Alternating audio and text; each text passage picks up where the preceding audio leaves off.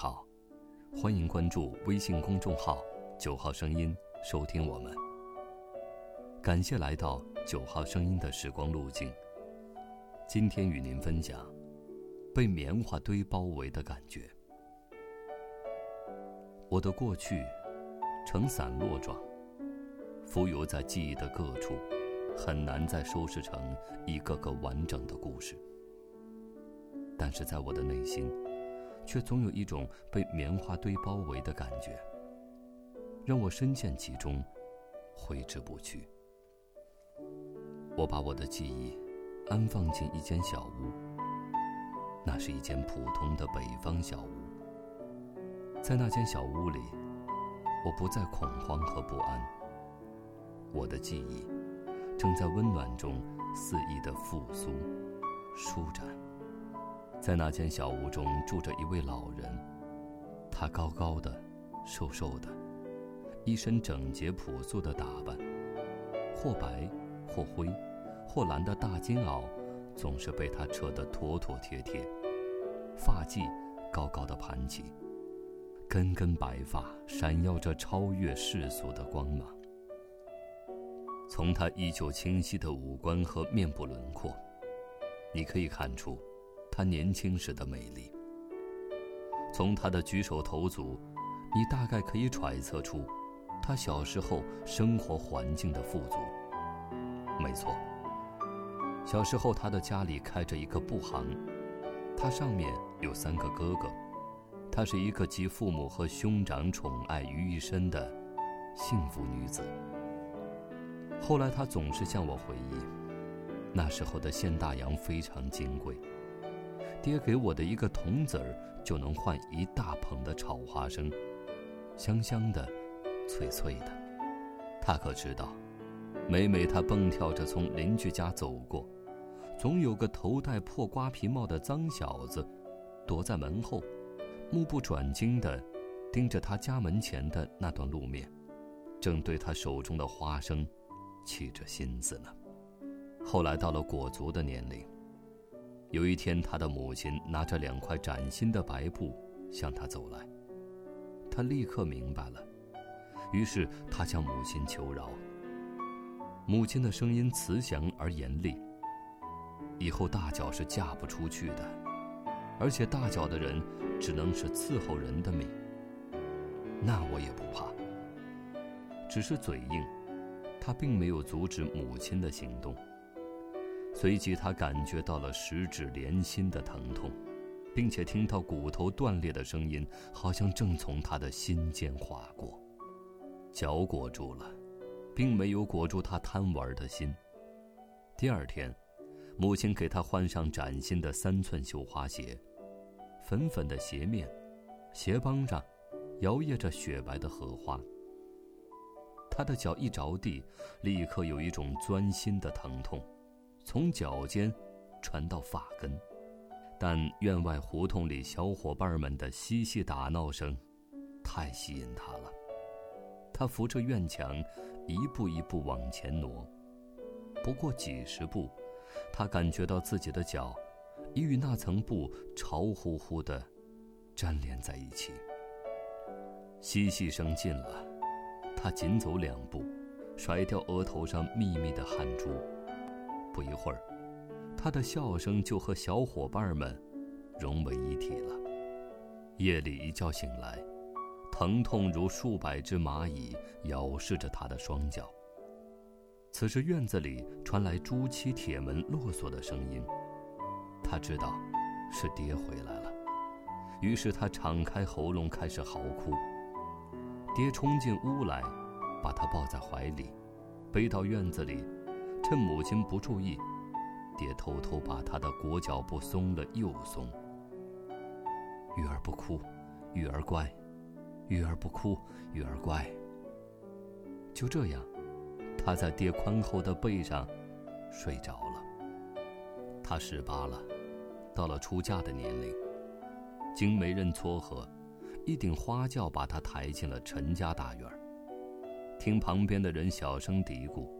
她要嫁给的男人，一年前死了老婆，年纪轻轻还未生育，是因为有病。他听了以后，内心有些小小的不甘，但一想到阴阳两隔，他又可怜起身边的男人。他是善良的，所幸她嫁的男人高大帅气，而且是读书人，最主要是写的一手好字。经常因红白喜事前来写帖求字的人络绎不绝，他也因此受到尊重。因男人在家排行老三，人们都尊称她为“三娘”。她先后生育了两双儿女，年纪较小的那双儿女均因生病夭折了。以后的岁月里，一直陪伴她的。就是我的姑姑，我的父亲和父亲的三个女儿，他的三个孙女。在他的三个孙女中，我是最小的，被他唤作“三三”。在我懂事后，他经常指着身旁熟睡的狸花猫说：“三三在这么大的时候啊，奶奶就带着三三。三三是奶奶的掌上明珠，三三是奶奶的心肝宝贝儿。”三三白白的模样，最好看。三三手上有串钱纹，三三以后是享福的命。只可惜啊，奶奶是赶不。每每这时，我总会用手把她的嘴紧紧捂住，然后把她紧紧的抱住，唯恐谁会把她从我身边带走。最终，她还是被带走了。尽管那天距离现在已经十四年，但十四年来，我还是一直没有勇气拿起笔写有关他的任何记忆。因为回忆，就代表着离去。因为十四年来，我还是真真切切的生活在他的宠爱中的。如今因他宠爱的滋养而长大成人的我，已嫁为人妇。有了很好的归宿，经常对着我的爱人，我会傻傻的问：“你最爱我什么？”爱人也会认真的回答：“是你的善良，还有，为了家庭，那么一丁点儿的勤劳。”是她，是我的奶奶，是她把她身上最闪光、最值钱的东西无私的传给了我。我那因善良而勤劳的奶奶。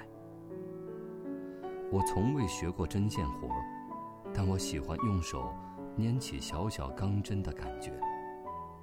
每每爱人的袜子坏了，衬衣的纽扣松了，我都会拿出针线，认真的穿好，认真的缝补着。因为在一针一线间，我就会回到从前，就会看到我的奶奶。满头白发的她，戴着老花镜，微驼着背，戴着顶针儿的手正在飞针走线。此时她手里缝制的是一件棉衣，红碎花的面儿，蓝碎花的里，那是我过冬时要穿的厚棉衣，深秋时要穿的薄棉衣，已经做好，正被奶奶叠得整整齐齐的，摆放在床边。不知不觉，屋内的光线渐渐暗了下来。奶奶这时并未停下手中的针线，她一边往窗边挪，一边自言自语：“这天儿，真是一天比一天短了。”没做几针，连窗边也没有了光线，奶奶就快步走到院子里，借着那微弱的光亮，飞针走线的再忙活一会儿。就这样，奶奶的视力一天不如一天。经常她摘下老花镜，一边用大金袄擦拭眼睛，一边对我说：“奶奶的眼睛花的厉害了，老感觉像有层棉花纸糊在奶奶的眼睛上。以后啊，三三就是奶奶的眼睛了。”接下来的日子，奶奶的眼睛。果真戴上老花镜都很难看清楚针鼻儿了，奶奶就经常唤我帮她穿针引线，还说自己老了不中用了。三三的眼睛真好使，等等。平时我要去上学，奶奶怕耽误了她的针线活儿，硬是让我把每根线穿得老长，甚至同时穿好几个针线，扎在她的衣袖上，或者扎在一旁他能够看清楚的地方。如今记忆中的那一根根针，好像一下一下，正往自己的心上扎去。没有流血，却是很疼，很疼。直到今天，我还一直保留着一个习惯：我喜欢穿用棉布做的棉衣，而且是那种面儿和里摸上去都很柔软的那种。我的这种喜好，并不代表我多么节俭，或者多么重视环保，而是我喜欢。那种被棉花堆包围的感觉，那种感觉幸福而温暖，一如穿上奶奶为我缝制的棉衣，依偎在她曾经温暖，现在依然如旧的怀抱。今天的九号声音，又为你另存了一段时光之旅。晚安。